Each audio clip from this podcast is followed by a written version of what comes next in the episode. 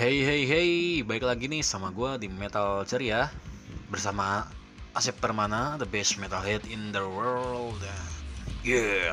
Ya kali ini gue punya segmen baru nih. Oh iya kemarin gue udah bikin podcast episode ketiga Judulnya Curpot, Curhatan Podcast. Yang isinya ya Mama curhat dong. Ya itu deh curhatan-curhatan gue. Ya kali ini gue punya segmen baru yaitu mau ngebahas soal subgenre dari metal. Jadi kan metal ini nggak cuma satu kan, nggak cuma plek genre metal, udah nggak.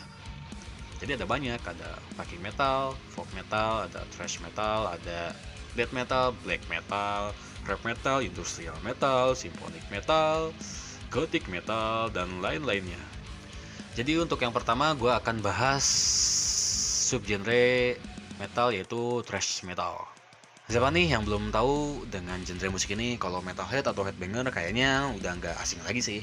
Apalagi kalau bokap-bokap metal gitu kayak om-om metal yang pakai apa tuh nama itu? Metal face biasanya tuh kayak gitu. Tapi udah nggak asing lagi sih. Om-om dengerin thrash metal udah nggak aneh. Cuman kalau kayak kaum-kaum muda kayak kaum milenial atau kaum sore eh kaum sore kayaknya enggak deh kaum senja kayaknya enggak juga.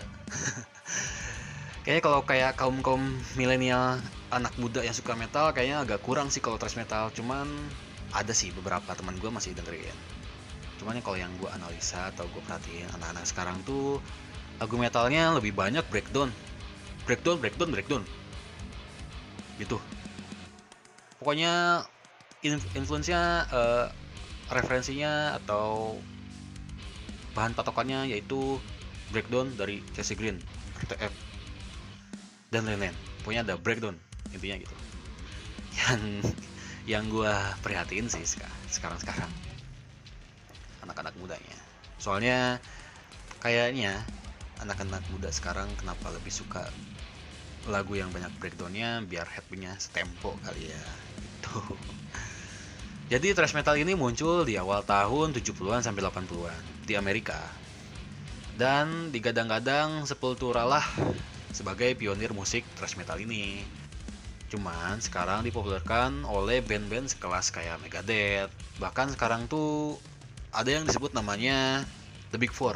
Isinya tuh band-band metal kelas atas atau sebagai ya bapaknya bapaknya kaum metal bapaknya band-band metal yaitu The Big Four ini isinya ada Megadeth, Slayer, Metallica, Anthrax.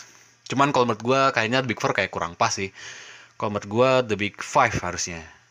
Ditambahin band Pantera. Ya Pantera tuh. Terus kalau band-band thrash metal zaman sekarang udah banyak kayak Exodus.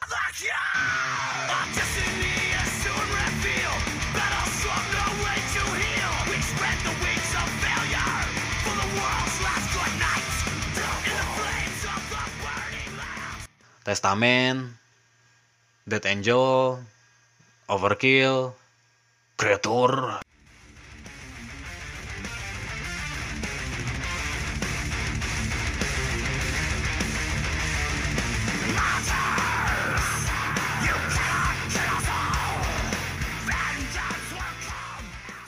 Udah banyak sih, kayak Sodom, Destruction.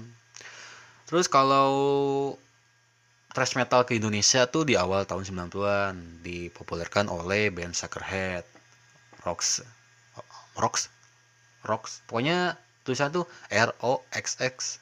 Gue nggak tahu sih cara spellingnya. Pokoknya bacanya Rocks gitu. Rotor sama band Rudal dan lain-lain. Cuman by the way, gue belum pernah dengerin sih kayak thrash metal thrash metal Indonesia kayak band-band yang tadi. Cuman kayaknya abis podcast ini gue bakal dengerin sih gue main pengen tahu sih kayak gimana. Kalau kita bahas ciri khas dari musiknya thrash metal ini nggak beda jauh dari genre metal lainnya. Cuman kalau menurut gue ada beberapa yang menonjol sih. Kayak misalkan riff gitarnya agak agresif cuman ya tentu aja. Nama juga metal biasanya tuningnya rendah kan low gitu Terus kalau dari pattern-pattern drumnya lebih agresif kalau thrash metal ini, sama lebih speednya. Kalau dari segi vokalnya, uh, untuk scream atau growlnya agak kurang ditonjolin.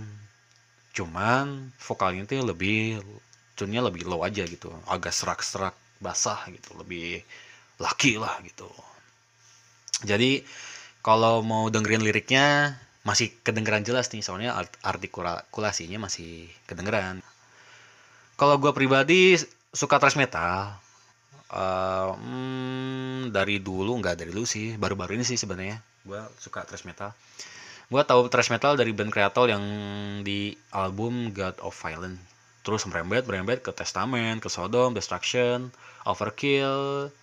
Overkill yang di album Grinding Wheel ya yang hijau kok nggak salah. Ini ya si albumnya gue nggak tahu.